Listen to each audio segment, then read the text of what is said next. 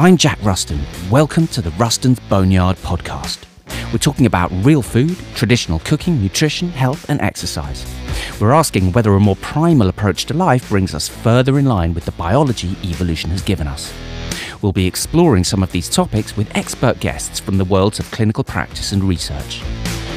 I'm not qualified to give any sort of medical or dietary advice, and nothing in this material should be considered as such. The opinions expressed here are for the purposes of discussion only. Please consult a qualified medical professional before undertaking changes to your diet. And now, on with the show.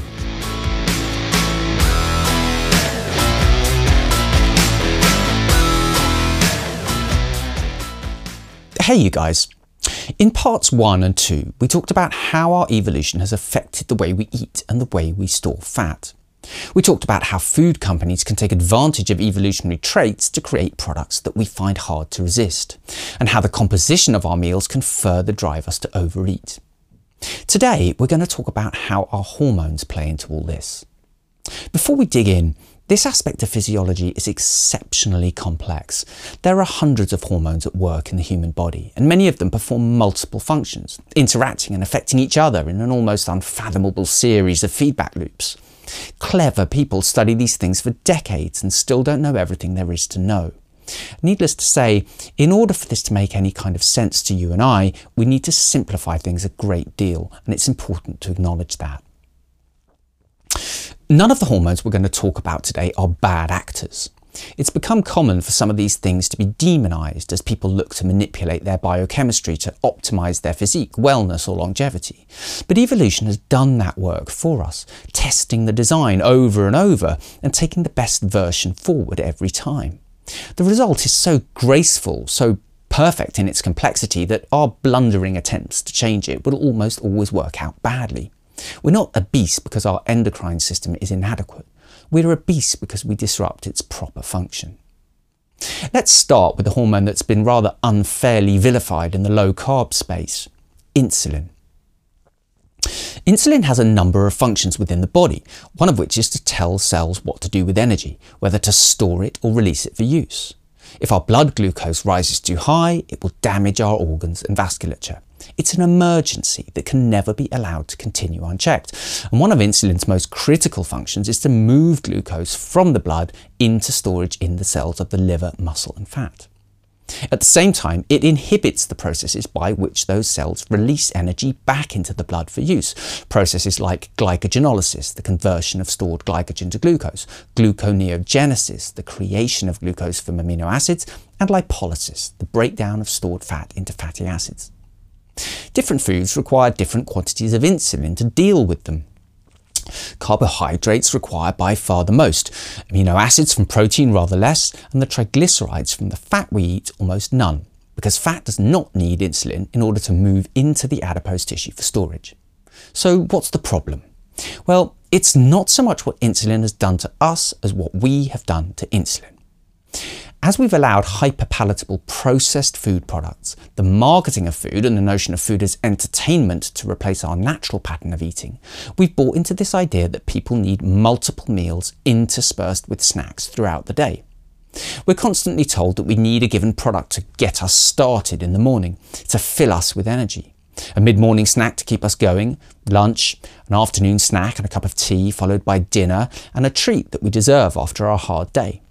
These processed food products, breakfast cereals, pastries, granola bars, and energy drinks, typically contain high glycemic carbohydrates, those which spike blood glucose the most, and so require the largest amounts of insulin to control. Even options which most people would consider healthy can sometimes result in extremely high blood sugar. As we take in these boluses of carbohydrate, insulin rises sharply, removing glucose from the blood. As glucose falls, so the pancreas stops producing insulin, but there's a slight lag in that feedback loop which can result in residual insulin pushing glucose a little low.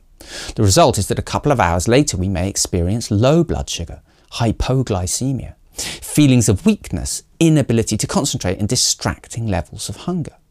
We now physically need the next snack to keep functioning normally, and because insulin inhibits lipolysis, the breakdown of our body fat for energy, we have no choice but to eat again. By choosing foods that cause us to produce large amounts of insulin, we're artificially creating the need to eat constantly. The more we snack, the more we need to snack.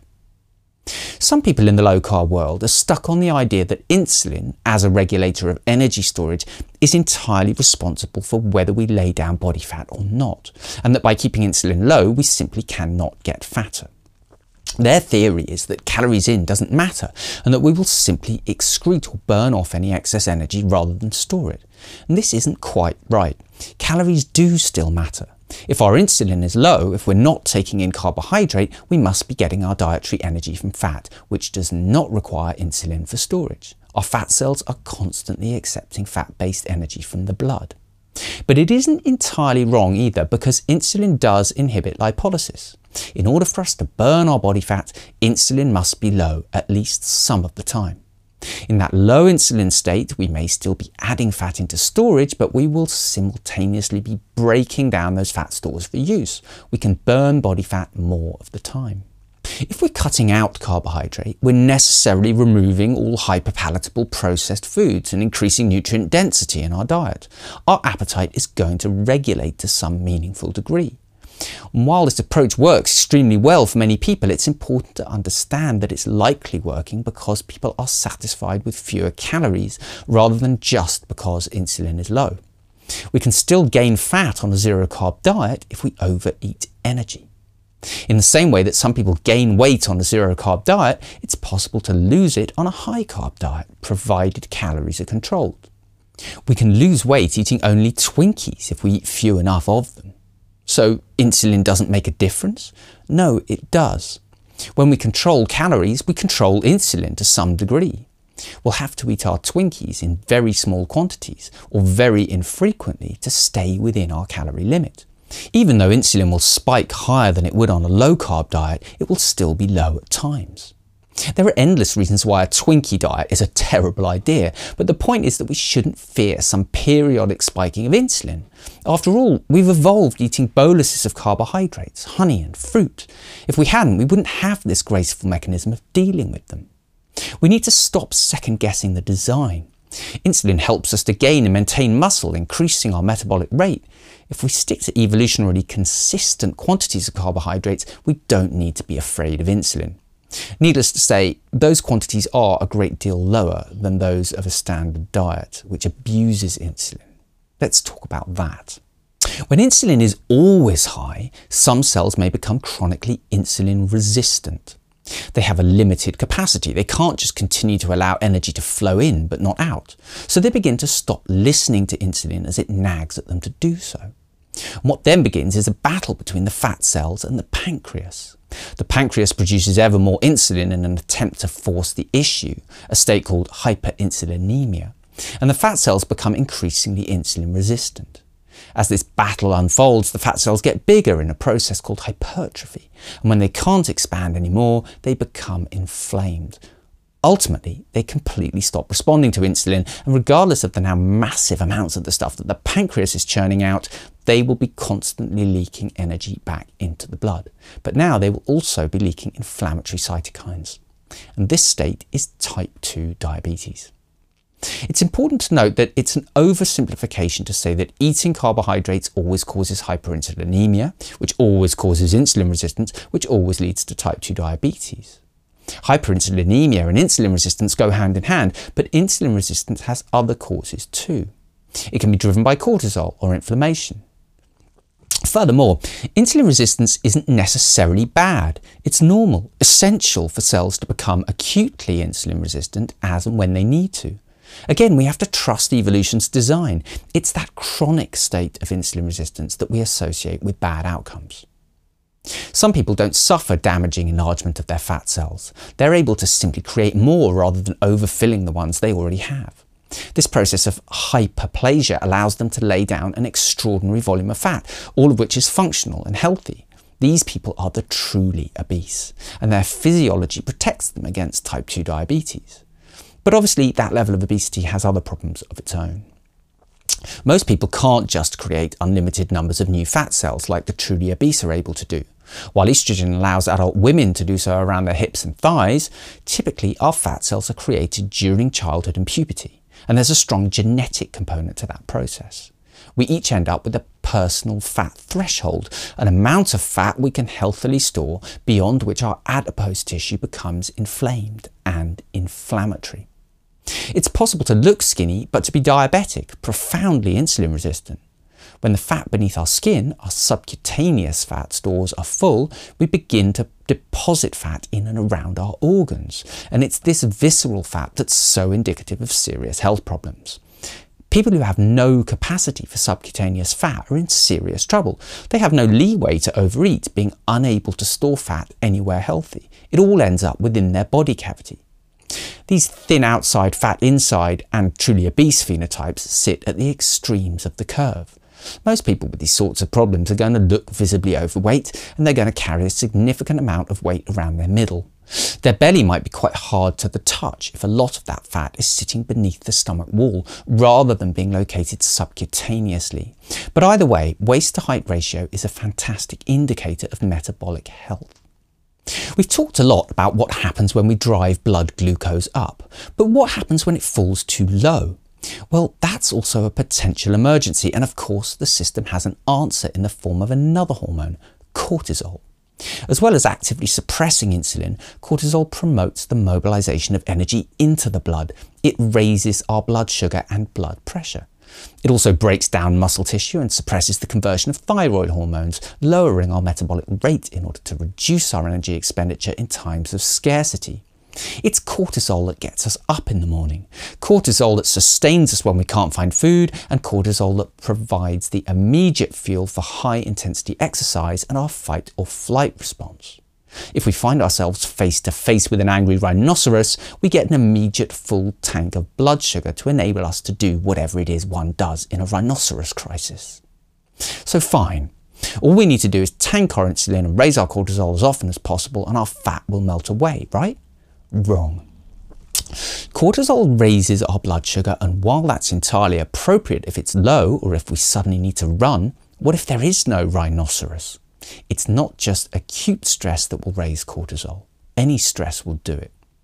Stress is now an epidemic in our modern society. Historically, our lives were hard but simple. We had only to find food and have children. Our small communities were limited in size and scope, unconcerned with the complexities of the world as a whole. We knew few people but knew them well, drawing on our community, our tribe for support and affirmation. Now we isolate in tiny family units, separated from the direct support of communal living, separated even from our extended families. We concern ourselves with issues of global importance over which we have no direct control. Our livelihoods are dependent on myriad factors over which, again, we may have no control. We know hundreds of people but can draw little support from any of them. We worry about our past, present, and future. Many of us are plagued by chronic sleep problems, lying awake endlessly scanning the web on our bright backlit phones. That lack of sleep and the caffeine we consume in its aftermath further contribute to these constant spikes in cortisol, resulting in chronically elevated blood glucose. And because we never actually have to run away from a rhinoceros, that glucose needs to be put back into storage, driving up insulin to get the job done. Furthermore, we all know what happens when we've had a poor night's sleep. It makes us crave sugar. We don't head down to breakfast thinking about boiled eggs as much as steaming piles of buttered toast slathered with strawberry jam. Our poor sleep affects the balance between another pair of hormones that influence our hunger and satiety, ghrelin and leptin.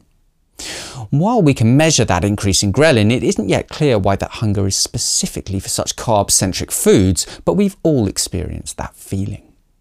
Cortisol also drives the deposition of abdominal fat. While this isn't relevant in the context of infrequent transient spikes, if cortisol is chronically high, this characteristic drives the apparent migration of fat from relatively safe storage in peripheral areas to harmful abdominal deposition. It moves our fat to the bad place. We can't have a conversation about fat loss without mentioning thyroid hormones. The thyroid gland is the primary regulator of our metabolic rate. It receives messages from the pituitary gland and the hypothalamus, instructing it whether to turn the wick up or down, whether it's okay to increase our energy use, or whether we need to restrict it to hold on to our fat stores. Its activities depend on the complex interaction of a number of thyroid specific hormones, as well as others like cortisol. By undereating or overtraining, we can provoke a downregulation in thyroid hormone production, slowing our metabolism. Equally, there are a number of diseases that affect us in a similar way, like Hashimoto's thyroiditis. The diagnosis of thyroid problems is tricky because of the way the various hormones affect each other. A practitioner has to be able to tease out where the problem lies in this complex feedback loop. The pituitary gland, the thyroid itself, maybe the downstream conversion of T4 to the active T3 hormone. To muddy the waters even further, low carbohydrate diets may increase the efficiency of thyroid hormones, making adequate levels appear low, while the caloric restriction that these diets can encourage may result in a genuine deficiency. If we don't eat enough, we will begin to suffer with the symptoms of hypothyroid, something which happened to me while following a calorie restricted zero carb diet for a long period of time. I was constantly cold, even in warm weather, tired, lethargic, and weak. Now, I'm not a clinician and I have neither the knowledge nor experience to offer any specific suggestions on the diagnosis and treatment of these sorts of problems. But I can say that if you have symptoms of hypothyroidism, if you're cold, and tired, lacking in energy, or you feel that you're unable to lose fat despite maintaining what should be a calorie deficit, you should get some medical advice. The same goes for any hormonal problems. A doctor who specialises in hormone related problems has very kindly agreed to come on in a future episode and talk about these things in more detail. If you have questions, please comment or get in touch privately. So, what we start to see in this highly simplified depiction is that the natural ballet of these hormones, their elegant ebb and flow as they maintain homeostasis, becomes replaced with a dysregulated, unbalanced mess. As we repeatedly attack that finely tuned mechanism with excessive quantities of sugar, chronic stress, and poor sleep, we inhibit our ability to burn fat, inflame our fat cells, reduce our metabolic rate, and increase the breakdown of that muscle that we so badly need to retain. We ultimately cause a state of serious chronic disease that, due to the complex dependencies within the system, affects almost every aspect of our general health. The very habits that drive us to become obese upset the balance that enables us to effectively lose fat. For most of us, the root cause of our problems is not the hormones themselves, but the ways we continue to drive them. While for some people significant damage has been done and they need some additional medical intervention to get back on track, all of us need to stop putting the wrong fuel in the tank. In the next episode, we'll look at what to do about all this, the actionable steps we can take to get control of our bodies and lose some of that fat.